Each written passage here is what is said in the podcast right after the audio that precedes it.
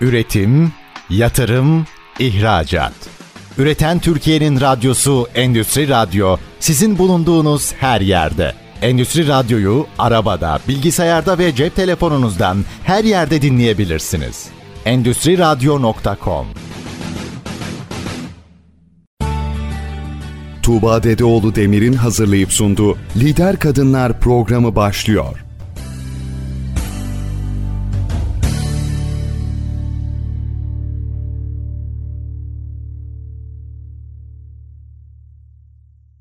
Merhaba, ben Tuğba Dedeoğlu Demir. Endüstri Radyo'da Lider Kadınlar programındasınız. Kadın varsa hayat var diyerek yola çıktım ve her hafta alanında lider olmuş öncü kadınlarla sizleri tanıştırıyorum. Bu hafta konuğum astrolog, astroloji eğitmeni ve köşe yazarı sevgili Melda Özparsak. Melda Hanım hoş geldiniz. Hoş buldum. Merhaba Tuğba Hanım. Nasılsınız? Nasıl keyfiniz? İyiyim. Harika. Çok teşekkür ediyorum. Geldiğin için ekstra teşekkür ediyorum. Çünkü bugün 2023'ün henüz daha başındayız ve 2023'te özel yaşamlarımızda, Türkiye'de, ekonomimizde neler olacak bunları konuşacağız. O yüzden de ekstra bir heyecan var içimde. Çünkü bu konuları biraz iş dünyası e, üzerinden de tartışıyor olacağız, konuşuyor olacağız sevgili Melda Hanım'la. Bizi dinleyen sevgili dinleyicilerimiz arasında belki astroloji konusunda bilgisi olanlar vardır, bilgisi olmayanlar vardır. İnananlar, inanmayanlar, böyle akıllarında, içlerinde bir tartışma olanlar vardır. Onlara biraz daha ışık tutmak adına ilk sorum şöyle olsun. Aslında Melda Hanım astroloji nedir? Siz nereden kaynak alırsınız? Bu çok eski ve kadim bir bilgi olduğunu biliyoruz ama nerelerden bugünlere gelmiş? Biz bunu hayatımızda aslında nasıl kullanırız? Nasıl pozitif yönde yaşamımızı genişletmek, ilerletmek için bir faydaya dönüştürürüz? Biraz bundan bize bahsedebilir misiniz? Tabii ki. Astroloji çok kadim bir bilgi sizin de söylediğiniz gibi. Çok eski çağlardan beri kullanılan bir metot aslında. Şimdi referans noktası çift taraflı bende çalışıyor. Batı astrolojisi ve Hint astrolojisi her iki tarafta da yetkinim bu konuda. Şimdi Hint astrolojisi Batı astrolojisine göre daha kadim bir bilimdir. Dolayısıyla Hint astrolojisi üzerinden ilerlediğimiz zaman da yani bahsettiğim geçen programda da bahsetmiştim sizlere. Eski çağlardan bu yana her liderin aslında bir astroloğu, eski dönemlerde müneccim başları varmış. Dolayısıyla gökyüzünü referans almak çok önemli aslında.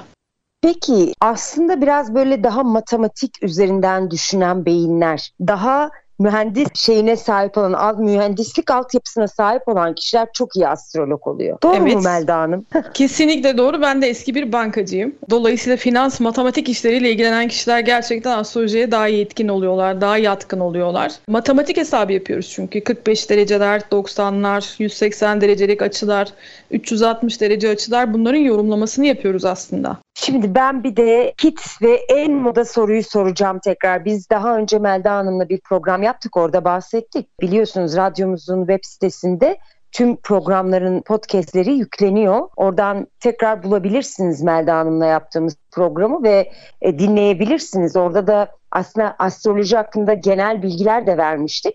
Fakat bugün biraz 2023 odağıyla gideceğiz. Özellikle de Türkiye ekonomisinde ne olacak? İşte bizi neler bekliyor? Depremle ilgili bir şey olacak mı?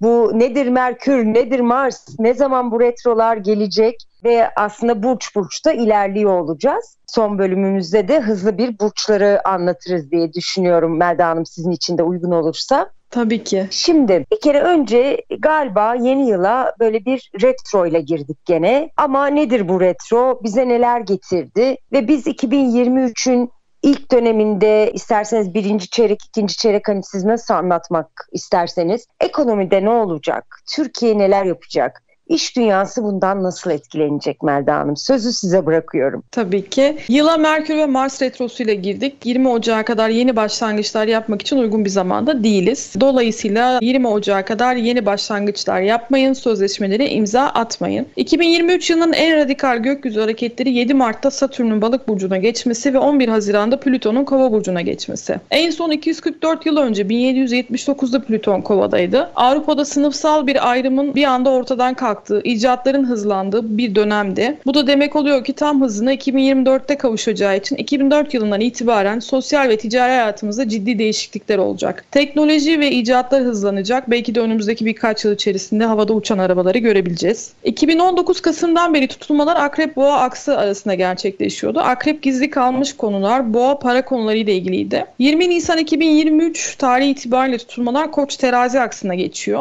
Yani bu demek oluyor ki Koç'tan dolayı bolca aksiyon alacağımız biliyorsunuz ki Koç'un yöneticisi Mars. Mars demek aksiyon demek. Öteki taraftan hak ve adalet gezegeni terazi konuları da 2023'te gündemimizde olacak. Tabi bunu Akrep Boğa'daki bitirme tutulmaları da eklenince aslında 2023'ün tamamında gündemimiz para ve düzen olacak diyebiliriz. Peki Melda Hanım şimdi hani gündemimiz para olacak. Tabii ki hani genel olarak baktığımızda böyle ama biz ekonomik olarak nasıl hareket etmeliyiz? Yani biraz böyle ay ay gitsek sizi zorlamış olur muyum? Hani Ocak'ta Şimdi... şöyle bir şey yapalım, Mart'ta böyle yapalım. Mutlaka burada da belki uyarı yapmak istersiniz siz kişisel haritalarımıza bağlı olduğu ile ilgili ama genel olarak da acaba nelere yaklaşmayalım hangi aylarda? Şimdi ay ay gitmek yerine dönemsel olarak gitmemiz daha doğru olur. Mesela 19 Ocak 20 Ocak'a kadar e, paranızı kesinlikle elinizde tutmalısınız. Ben dolarda artışlar ve inişler olabileceğini düşünüyorum. Bir değişim olacak 19 Ocak 20 Ocak'a kadar hatta. Mart ayı içerisinde dikkatli olmalısınız. Mart ayının ilk 15 günde kesinlikle para harcamayın. Elinizde tutmaya çalışın mümkün mertebede. Mart ayı da biraz karışık bir ay gibi gözüküyor. Yani yılın ilk yarısı biraz karmaşık açıkçası Haziran'a kadar. Finansal inişlerin çıkışların olacağı, özellikle Mart'a kadar pahalılığın daha da artacağını düşünüyorum. Yeni yatırımlar yapmak için de çok uygun olmadığını, kimilerine göre sıkıntılar fırsata dönüşebiliyor. Mayıs'tan itibaren kısım kısım rahatlamaya başlayacağız. Birazcık finansal piyasalarda da olumlu gelişmeler olmaya başlayacak Mayıs'tan itibaren. Ee, Haziran'a ee, kadar biraz kadar... zorlanacağız diyebilirim. Haziran'dan sonrası bizim için çok daha iyi gözüküyor diye net olarak söyleyebilirim. Harikasınız. Haziran'a kadar biraz temkinli gitmekte demek ki fayda var piyasalarla Kesinlikle. ilgili. Peki şimdi zaten biliyorsunuz biliyorsunuz yeni yıla girmeden önce bir kararlar açıklandı. Uzun yıllardır EYT'lilerin beklediği kararlar da sonuçlandı ve olumlu o tarafta sonuçlandı gibi görünüyor. Ama neler olacak göreceğiz önümüzdeki günlerde. Böyle müjdeli haberler gelmeye devam edecek mi? Sizce seçim nereye doğru gider? Olur mu olmaz mı? Hani böyle yüzeysel de olsa bize bir bununla ilgili de galiba 2023'ün en büyük gündemlerinden biri bu olacak gibi görünüyor Türkiye'de. Biraz da adımlar sanki o tarafa doğru atılıyor. Yatırımlar oraya doğru yapılıyor gibi. Siz ne düşünüyorsunuz ya da gökyüzü ne söylüyor aslında siz ne düşünüyorsunuzdan öte? Çünkü siz kişisel fikirlerinizden ziyade bakıyorsunuz ve gökyüzü ne diyor Türkiye için diye hesaplıyorsunuz. Dolayısıyla ne söylüyor bize gökyüzü? Aslında şöyle söyleyeyim 2020'nin ocağından beri benim söylediğim bir takım şeyler var ülkemizle alakalı. Bazı partilerin zorlanma süreci yani Vedik astrolojisine göre sadesat süreci bitiyor ve çok daha iyi bir konuma gelecek duruma geliyorlar. Bazı partiler de sadesat sürecine giriyor. Dolayısıyla adaylar açıklanmadan aslında seçim konusunda konuşmak doğru olmaz. Ben bu yıl bir seçim olacağını düşünüyorum. Bir değişim olacağını da düşünüyorum. Ve Türkiye açısından çok daha hayırlı olacağını düşünüyorum. Koalisyon olabileceği yönünde çok e, ciddi anlamda gökyüzünde uyarılar var e, ve bildirimler var. Ve bu dönemin çok da iyi geleceğini biliyorum. Çünkü 2024, 2025 ve 2026'da halk mutlu olacak.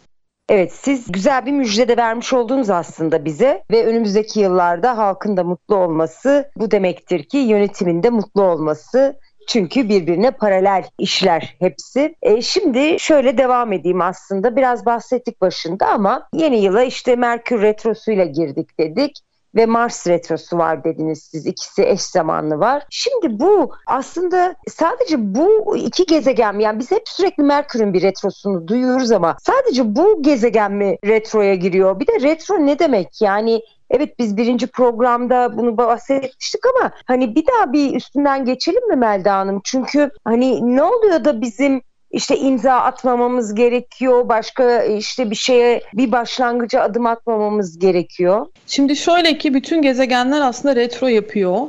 Fakat bazı gezegenler jenerasyon gezegenleri olduğu için çok ağır hareket ettiklerinden dolayı gündemimiz de daha ağır oluyor.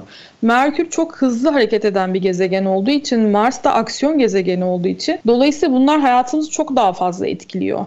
Merkür iletişim gezegeni. Retro yaptığı zaman da yılda 3 veya 4 defa retro yapar. Bu da şu anlama gelir. Aslında hiçbir gezegen öcü değil. Onu söyleyeyim. Hiçbir retro da kötü değil. Retro zamanlarında sadece geçmişte bizim yaptığımız şeyler, tohum ektiğimiz iş anlaşmaları veya görüştüğümüz konular üzerinden bir tamamlanma enerjisinin olması gerektiğini gösterir. Yani yeni bir şeye başlamayın. Fakat geçmişte var olan işlerinizi tamamlamak için veya bir herhangi bir işe başlamışsınızdır. Devam ettirme enerjisi çok yoğundur. Bunları düzenlemek ve devam ettirmek için der ki birazcık yavaşla. Bu dönemlerde yavaşlayıp kendi içimize dönüp mevcutta var olan işlerimizi tamamlamak için çok uygun zamanlardır. Mars da bize enerji veren, yaşam enerjimizi veren aksiyon gezegeni olduğu için her iki gezegen de bizi çok etkiliyor. Güneş ve Ay haricindeki bütün gezegenlerde retro yapıyor bu arada. Evet en azından bu da bizim için bir dipnot oldu ama ben kendi adıma bir şanslı dipnot da iletmek istiyorum. Benim doğum haritamda Merkür'üm retro. Hani çok fazla da etkilenmiyorum gibi duruyor. Ama ben gene de bu uyarıları Melda Hanım'dan danışmanlık da aldığım için mutlaka yerine getiriyorum ve yeni adım atmaktansa o güne kadar yaptığım işlerin bir checklistini yapıyorum, bir kontrollerini yapıyorum. Ne eksik kalmış, neyi tamamlayabiliriz? Hadi bakalım. Hatta böyle çok tatlı yazarlarımız vardır. Onlarla da konuşuyoruz. Senin de tanıdığın sevgili Melda Hanım yazarlarımızdan beri bir Vedik astrolog yazarım. Mesela kitabı ocağın başına hazırdı, yayınlayacaktık. Dedi ki lütfen 20'sinde günden sonra yayınlayalım. Bir 20 gün bekleyelim bir şey kaybetmeyiz diye. Çok tatlı böyle denklemler de çıkıyor ortaya denkleşiyoruz. Peki dedik biz de öyle olsun sizi mi kıracağız?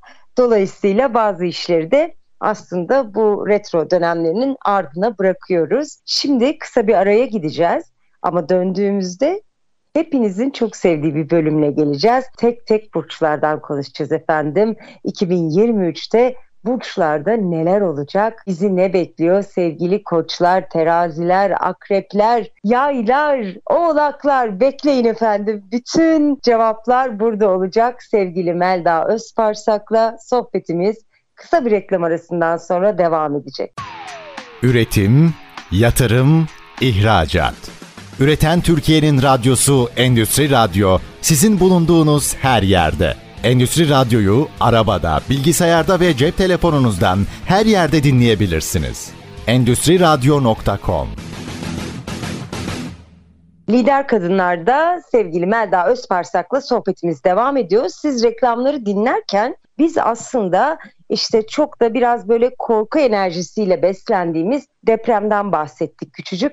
Ben de dedim ki programın başında sevgili dinleyicilerimize burçlarla başlayacağız demiştim sevgili Melda Hanımcığım ama ne olursunuz depremle başlasak olur mu? Ve o da dedi ki tabii ki elbette depremden konuşalım.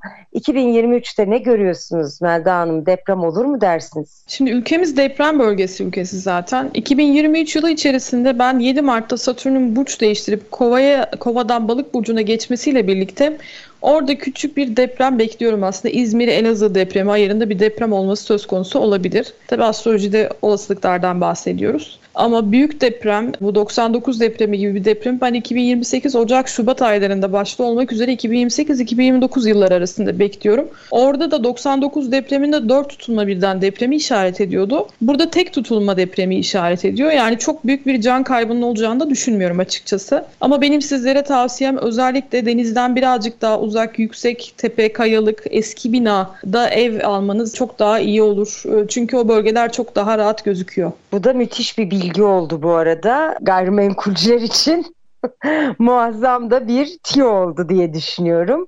Bizi dinleyen sevgili gayrimenkul danışmanı dostlarımız, brokerlar var ise aranızda. Bu arada çok kısa bir bilgi de vermek istiyorum Tuğba Hanım. Ben gayrimenkul fiyatlarının düşeceğini düşünmüyorum. Ve kesinlikle herkesin ev alması gerektiğini söylüyorum. Daha da artacağını düşünüyorum. Vay evet yani böyle bir yatırım gücü olanlar için harika bir fırsat olabilir. O yüzden onlara da buradan duyurmuş olalım sesimizi ve hepimizin çok sevdiği konu biraz da magazinsel bir konu olan burçlara gelelim. Evet Melda Hanım Koç burçluğundan başlayalım mı? Evet başlayalım. Şimdi 2023 Peki. yılı içerisinde Koç burcunun gündemi kazançlar, para, maddi kaynaklar ve gayrimenkul alım satımı olacak. Evet sıra boğalarda. Boğa burcunun 2023 yılındaki gündemi gizli kapaklı işler, sağlık, çalışma arkadaşları ve parasal kazanımlar olacak. Peki ikizler? Sosyalleşme, ikizler burcunda 2023 yılında ciddi anlamda sosyalleşme var. Son iki yılda yaşadığı bütün sıkıntılar ikizler burcunun geride kalacak. Büyük topluluklara girme, kendini ifade etme, riskli yatırımlar yapma konusunda çok şanslı olacaklar. Ve çocuk isteyen ikizler burçları için 2023 yılı çok şanslı bir dönem olacak. Peki Melda Hanım ikizlerden sonra yengeç geliyordu galiba. Evet yengeç, yengeç burcunu burcu soracağım ama benim canım rahmetli babam yengeç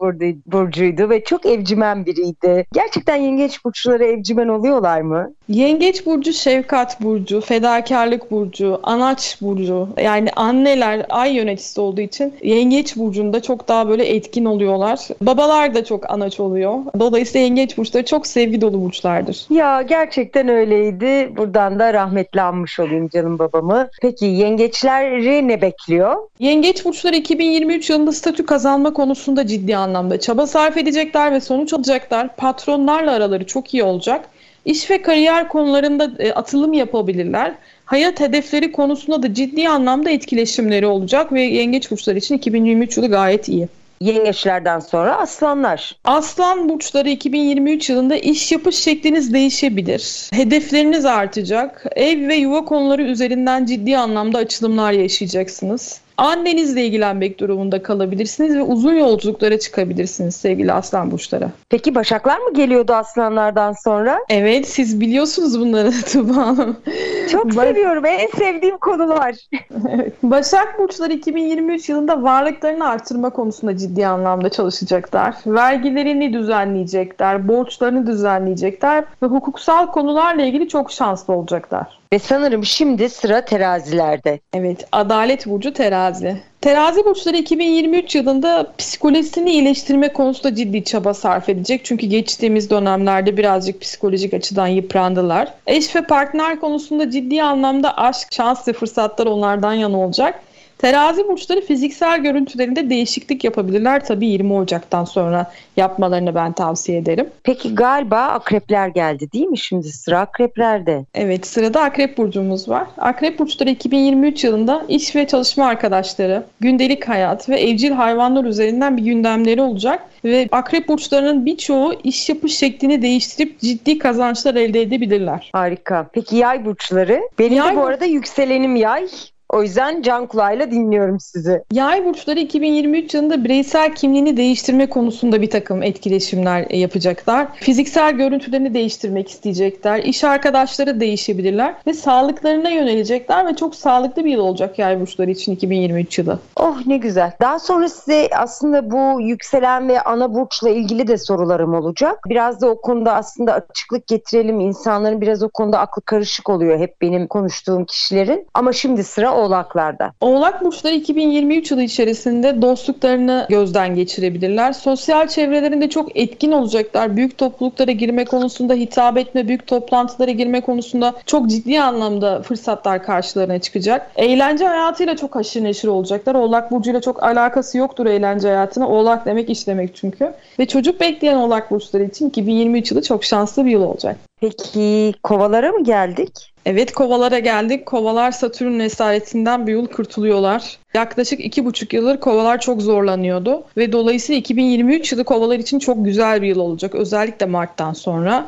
Kardeşleri, yakın akrabaları, iletişimsel konularla ilgili çok güzel etkileşimleri var kovaların. Ve araç alım satımı konusunda kovaların çok ciddi anlamda birçok kovanın araç aldığını görebileceğiz. Ve galiba son burcumuz balıklar. Evet, balık burcumuz son burcumuz. Şifa burcudur balık burcu. 2023 yılında özgüvenleri artacak ve estetik operasyonlar konusunda balık burcuna çok ciddi anlamda destek veriyor gökyüzü. Küllerinden yeniden doğup sıfırdan hayata başlamış gibi 2023 yılında balık burçları için özellikle Mart'tan sonra her ne kadar Satürn burçlarına geçecek olsa da balıklar birazcık bazı konularda maalesef bana darılmasınlar ama tembeldirler. Satürn biraz balıkları disiplin edecek. Evet, bütün burçlarımızı bitirdik. Şimdi sevgili Melda, ben burada kendime bir kısacık torpil geçeyim. Şimdi benim ana burcum yani şimdi gelmedi aklıma siz bir şey burcu diyorsunuz ona. Güneş burcu. Ha güneş burcum koç. Yükselen burcum da yay. Şimdi bu yorumları dinlerken, adımlar atarken ben hangi burcumu daha öne almalıyım? Hangi burcum neyi anlatıyor benim için? Bir de ay burcu da diyorlar. Ay burcu ne anlatır? Hani onu da nasıl buluyoruz bilmiyorum ama onun için de bana kova demişlerdi. Sen de öyle söylemiştin yani. Dolayısıyla nedir bu üç burç bize ne getirir hayatımıza? Tabii ki hemen anlatayım. Güneş burcu bizim doğduğumuz zamanki enerjimizi gösteren burcumuzdur. Ee, nasıl bir enerjideyiz? Hareketli miyiz yoksa yavaş mıyız? Hayattan ne bekliyoruz? Bununla ilgili enerjimizi gösteren burçtur. Biz burç yorumlarını takip ederken aslında yükselen üzerinden takip etmeliyiz. Çünkü yükselen bizim yaşamda nasıl yol alacağımızı gösterir. Dolayısıyla yükselen burç aslında daha kıymetlidir güneş burcuna göre. Ama şimdi haritalarda sterlium denen bir şey de var. Yani 3 gezegenin bir burçta toplanması var. Sterlium olduğu zaman da aslında kişi o burcun tamamen özelliklerini taşıyor anlamına geliyor. Bu sefer yükselen de güneşte tamamen devre dışı kalmış oluyor. Yani %100 e, devre dışı kalmıyor ama %60 devre dışı kalmış oluyor. E, onun haricinde ay burcu da bizim duygusal yapımızı gösteriyor aslında. Hayattan nasıl bir duygusal beklenti içerisindeyiz. Mesela sizin ay burcunuz kova olduğu için spiritüel konulara meraklısınız astrolojiye meraklısınız ve doğuştan yetenek veriyor bu konuda size. Evet şimdi sevgili Melda Özparsak'la biz farklı farklı gruplardan da arkadaşız aynı zamanda. Biraz da ilgilendiğimiz konular da ortak. Ortak bu spiritüel konulara da çok ilgi duyuyoruz. Ve aslında ikimiz de girişimciyiz. Yani Melda da çok yetenekli bir kadın. Hakikaten burada belki sadece astroloji uzmanı olarak aramızda ama onun dışında farklı bir şirketi de var ve catering hizmetleri veren bir şirket ve dolayısıyla pek çok yeteneğiyle bu hayata hayata akıtan kadınlarımızdan biri. O yüzden de galiba iyi de anlaşıyoruz değil mi Melda Hanım? Bütün bu özelliklerimiz de biraz birleşiyor sanki sizinle. Kombinasyon olarak aslında birbirimize yakınız. Benim güneşim ikizlerde, yükselenim oğlak, ay burcum balık. Bende de doğuştan şifacılık yeteneği var. Haritalarını şifalandırıyorum insanların daha çok söylediğim şeylerle aslında. E, bir yandan da ikizler olduğu için çok yönlü organizasyon kabiliyeti veriyor. E, sizde de var. Dolayısıyla çok ciddi anlamda örtüşüyoruz sizinle de bu konularda. Çok yönlü olmamızdan dolayı. Peki şöyle bir şey soracağım. İşte sizin gibi mesela ben de ilk gruba geldiğimde ilk gözüme çarpan ve böyle yakınlık duyduğum insanlardan biri sizdiniz. Bilmeden aslında bazen bir ortama giriyoruz ve bir insanı kendimize çok yakın buluyoruz. İlk defa görmüş olup olmamamızın da bir önemi olmuyor. Bu haritalarımızın yakınlığı da bizi yakınlaştırıyor olabilir mi? Kesinlikle öyle. Bir de enerjisel bazda birbirimize yakınlık duyuyoruz. Nasıl hiçbir insan gördüğü zaman bir insan konusunda bir fikir sahibi oluyor. Kim olursa olsun. Negatif ya da pozitif gördüğü zaman diyor ki işte bu kişi benim için yakın, sempatik, işte çok gıcık vesaire. O tarz şeyleri söyleyebiliyoruz. Enerjisel bazda birbirimize yakınlaşıyoruz. Bu da haritalarımızın aslında belli noktalarda enerjisel düzeyde birbirine yakın olduğunu gösteriyor. Mesela çiftlerde de ruh eşi dediğimiz bir şey var. Haritalarda belli görünümler var. Bununla sinastride bakıyoruz biz ilişki analizinde. E, dolayısıyla haritadaki belli görünümler birbirine yakın olduğu zaman kişiler otomatikman birbirine çekiliyorlar. Evet yani bu demek oluyor ki lütfen haritalarınıza bir baktırın. Zaten Melda Hanım'ın iletişim bilgilerini programın sonunda veriyor olacağız. Şimdi kısacık bir reklam arasına daha gidiyoruz. Sevgili astrolog ve astroloji eğitmeni Melda Özparsak'la sohbetimiz reklamlardan sonra devam ediyor olacak. Üretim, yatırım, ihracat. Üreten Türkiye'nin radyosu Endüstri Radyo sizin bulunduğunuz her yerde. Endüstri Radyo'yu arabada, bilgisayarda ve cep telefonunuzdan her yerde dinleyebilirsiniz. Endüstri Radyo.com Lider Kadınlar'da astrolog Melda Özparsak'la sohbetimiz devam ediyor. Nelerden nelerden konuştuk ilk iki bölümde. Lütfen kaçırdıysanız ve radyonuzu yeni açtıysanız yaklaşık bir hafta sonra radyomuzun web sitesinde podcast olarak Lider Kadınlar programı başlığı altında yayınlanıyor olacak programımız. Dinleyin 2023'e daha sağlam adımlarla basın diyoruz. İlerleyin inşallah ve kazancınız bol olsun bu sene. Keyfiniz bol olsun, sağlığınız yerinde olsun. Sevdiklerinizle beraber çok mutlu bir yıl olsun. Sevgili Melda demin burçları tek tek söyledik. Ama bir de biliyoruz ki bazı yıllar bazı burçlar çok şanslı oluyor. Bazı yıllarda bazı burçlar çok para kazanıyor ya da üzülebiliyorlar, kayıpları olabiliyor, aşık olabiliyorlar, ebeveyn olabiliyorlar. E bu sene hangi burçlarda hangi şanslar var, hangi zenginlikler var? Şimdi 2023 yılının en şanslı burçları, şimdi yılın ilk yarısı Jüpiter Koç'a geçtiği için aslında şu anda da Jüpiter Koç burcunda. Dolayısıyla Koçlar çok şanslı olacaklar özellikle Mayıs ayına kadar. Mart'tan sonra da Satürn baskısından kurtulan Kova burçları çok şanslı olacak. Yılın en şanslı burçları Koçlar ve Kovalar diyebiliriz. Sevgili dinleyicilerimiz şunu belirtmek istiyorum bir koç burcu olarak çok şanslıyım. Teşekkür ederim Melda Hanım. bu bu şeyle 2023'te yürürüm ben artık. Bütün şanslar benim diye. Büyük bir destek de aynı zamanda motivasyon da veriyor bana. Haftalık yorumları okuduğumda da çok motive oluyorum ya da bazen kaçınıyorum bir şey yapmaktan. İşte meraklı olmak da böyle bir şey demek ki. Peki zengin olacak burçlarımız var mı? Kesinlikle var. Oğlaklar ve boğalar gerçekten zengin olacaklar bu yıl. Artı oğlaklar ve ikizler burçları bebek sahibi olabilirler bu yıl. Bu da çok müjdeli haberler ne güzel. E neyse koç şanslıymış zengin olmayacakmış galiba ama olsun şans da güzel şansları değerlendirelim diye düşünüyorum. Peki tabii hayatımızın belirli mihenk taşları var öyle diyelim yani işte para kazanmak hakikaten şanslı olmak ama en önemli şeylerden biri de ilişkiler galiba. Bu sene burçların ilişki durumları nasıl olacak Melda Hanım? İlişki durumu en iyi burçlar arasında Koç burcu var ve yengeçler var. Dolayısıyla ilişkileri çok iyi olacak koçlar ve yengeçlerin. Bak şimdi işte şanslı olunca ilişkilerde de şans demek ki yerini buluyor. Harika. Peki şöyle bir şey sormak istiyorum. Bir biraz da genel bilgiler verelim. Hani bütün burçlar hakkında bilgiler verdik aslında temel bilgileri ama şöyle ben diyelim ki burcumu bilmiyorum. Diyelim ki haritamı hiç görmedim bugüne kadar bilmiyorum. Nelere ihtiyaç var bir haritayı haritama bakılması için? Benden hangi bilgileri istiyorsunuz danışmanlık için? Danışmanlık için ihtiyacımız olan bilgiler doğum tarihi, doğum yeri ve doğum saati. Kişiler doğum saatini bilmiyorsa eğer doğum tarihi neyse biz doğum saatini rektifikasyon yöntemiyle bulabiliyoruz. Harita ilerletme teknikleri rektifikasyon. Dakika dakika ilerleterek kişinin doğum saati aralığı belli olması dahi bulunabiliyor. Ama doğum tarihini bulmak gerçekten çok ciddi anlamda bir yetkinlik gerektiriyor ve ciddi zaman gerektiriyor. Bu zamana kadar 3 veya 4 kişinin doğum tarihini tespit ettim ama gerçekten çok zor bir teknik. O yüzden doğum tarihi bulma kısmına çok girmiyorum aslında ben. Olasılıklar belliyse belki. Ama doğum saati bulma konusunda direkt rektifikasyon benim uzmanlık alanım. Doğum saatini çok rahat bir şekilde kişilerin bulabiliyoruz. Doğum yeri zaten herkesin belli. Sevgili Melda Hanım şimdi biliyorsunuz hani siz bizim radyonuz konusunda tecrübelisiniz. Bizi daha çok işte girişimciler, kobiler, iş dünyasında e, hayatlarını sürdüren dinleyicilerimiz var ve dolayısıyla iş dünyası aslında birçoğumuzun yaşamının odak noktası ve tam da merkezde duruyor.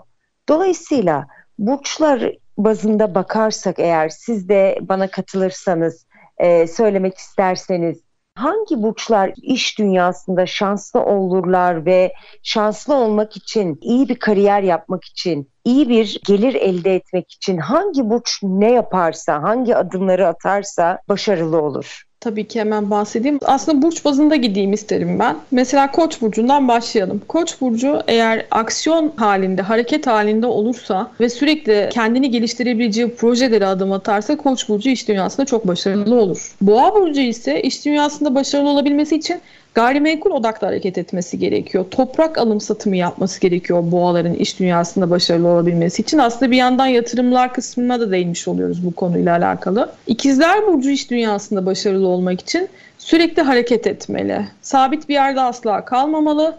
Değişik değişik projelere değişik değişik insanlarla tanışarak imza atmalı. Yengeç Burcu iş dünyasında başarılı olmak istiyorsa duygularına hitap eden işler yapması gerekiyor ve kesinlikle sahip çıkacağı işler yapması gerekiyor bir noktadan.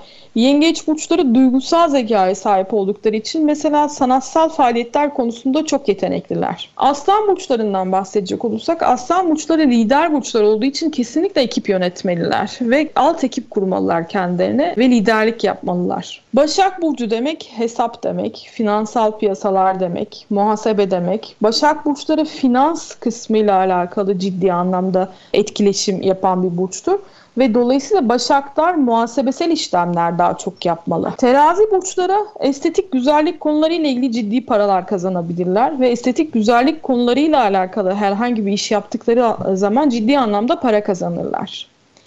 Şimdi akrep burçlarına gelecek olursak akrep burçları sezgisel burçlardır.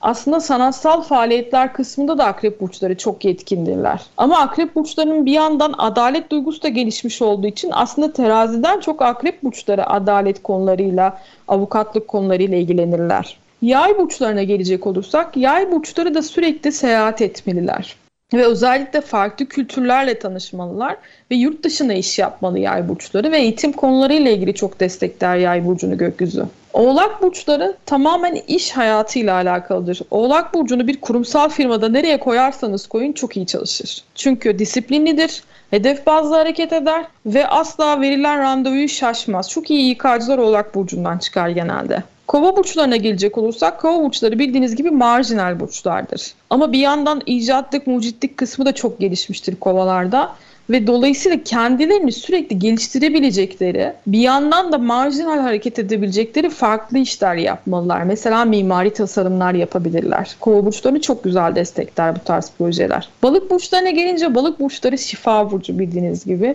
Balık burçları sağlık konusunda çok iyilerdir. İnsanları şifalandırma konusunda çok iyidirler. İyi doktorlar hep balık burcundan çıkar. Onu söyleyeyim ve sağlık sektörü, sağlık personelleri kesinlikle balık burcundan çıkar, sağlığa yönelebilirler. Ne güzel bir bilgi oldu. Çok teşekkür ediyorum size. Gerçekten harika bilgilerdi bunlar. Peki şimdi şöyle bir şey duyuyorum zaman zaman. İşte haritayı iyileştirmek.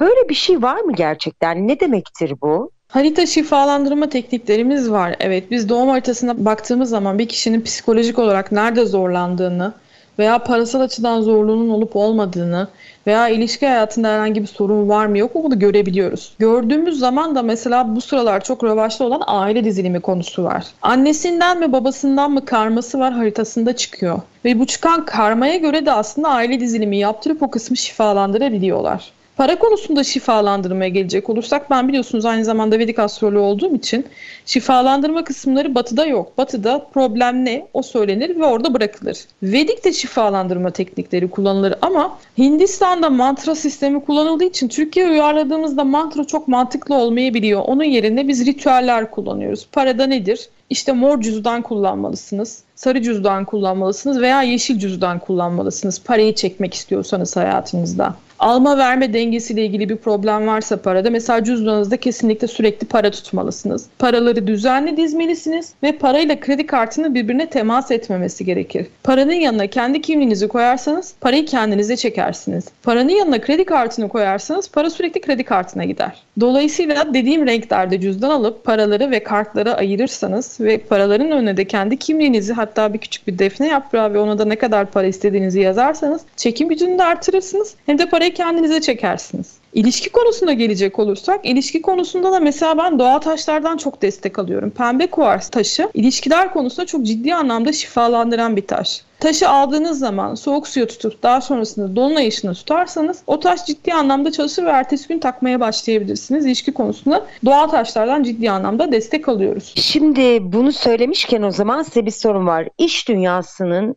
en büyük kazaları iletişimden kaynaklanıyor. Ve son dönemde dikkat ettiğim bir şey var. Biz de öyle, bizim şirkette de öyle. Birçok kişi artık WhatsApp üzerinden yazışıyor. Yani firmaların İK direktörlerinin bile WhatsApp üzerinden bize mesaj attıklarını biliyorum. Dolayısıyla yazı dili ve konuşma dili birbirinden çok farklı iki iletişim dili bence. Ve çoğu uzman da bunu söylüyor. Çünkü yazı dili daha donuk ve duyguları çoğu zaman taşımaz. Özellikle iş dünyasında. Ama ses tonu devreye girdiğinde karşı tarafın duygusuna hakim olabilirsiniz. Peki böyle ilişkileri şifalandırmak için yani iletişimi şifalandırmak için bir yöntem var mıdır? İletişimi şifalandırmak için aslında şöyle eskiler bizim diksiyon, yazım bunlar çok önemliydi bizler için. Şimdi biz hızlandıkça aslında konuşma dilimiz de bozulmaya başladı. İletişimimizi şifalandırmak istiyorsak Merkür'e gitmemiz gerekiyor. Eğer Merkür'ümüz retroysa kesinlikle iletişimimizi bizim yazılı yapıyor olmamız gerekiyor. Sözlü iletişimde Merkür'de kesinlikle e, handikaplara ve gaflara çok müsait bir yapı veriyor. Yazılı iletişimde de detay detay yazıyor olmanız gerekiyor. Çoğu yazarların Merkür retrodur mesela ve 3. evde iletişim evindedir. Benim herkese tavsiyem iletişimsel konularla ilgili bolca meditasyon yapıp iletişim konularıyla ilgili sadece meditasyon yapıp kendinizi bu anlamda geliştirebilirsiniz Ve yazarken de e, bir şeyleri hızlı yazacağım diye imla ve kelime telaffuzlarına lütfen dikkat etmeye çalışın. Ben elimden geldiğince yazarken de çok dikkatli yazmaya çalışıyorum. Eski bankacı olduğum için o matbu metinleri kullandığım için bazı şeyleri yutarak yazamıyorum maalesef. Ve herkese de bu anlamda yazım ve imla şeylerine, kurallarına dikkat etmesini tavsiye ederim. Melda Hanım çok teşekkür ediyorum. Gene harika bir sohbet oldu ve nasıl geçtiğini bilmiyorum. Şimdi şunu soralım size. Size ulaşmak için dinleyicilerimiz ne yapabilirler? Instagram hesabınız, LinkedIn hesabınız var mı? Bir mail hesabınız var mı? Onları bizimle paylaşırsanız çok mutlu olurum. Tabii ki. Instagram hesabım Melda Parsak. Twitter'da da Melda Parsak üzerinden bana ulaşabilirler. Gmail hesabım meldaparsak.gmail.com Buradan da bana ulaşabilirler. Sevgili Melda Hanım iyi ki geldiniz. Kalbim coştu sizinle 2023'ün ilk programını yaparken. İyi ki varsınız. 2023'ün ikinci yarısında Melda Hanım'la bir program daha hayal ediyorum. İkinci yarı yıla bakalım. Gene Türkiye'de neler olacak? Ne yapacağız? Ekonomi nereye doğru gidiyor diye güzel hatırlatmalar yapacağına eminim o programda da. İyi ki geldiniz, iyi ki varsınız. Çok teşekkür ederim beni ağırladığınız için. Benim için de çok büyük keyifti. 2023 yılının bu yeni ilk günlerinde bizim için çok bolluk içerisinde, keyif içerisinde, mutluluk içerisinde ve mucizelerle dolu bir yıl olmasını diliyorum. 2023 harika kapılar açsın. Şansıyla, bereketiyle, bolluğuyla, zenginliğiyle sağlık dolu gelsin, mutluluk dolu gelsin tüm dinleyicilerimize. Bir Lider Kadınlar programının daha sonuna geldik. Önümüzdeki hafta buluşmak dileğiyle. Sağlıkla kalın, hoşça kalın.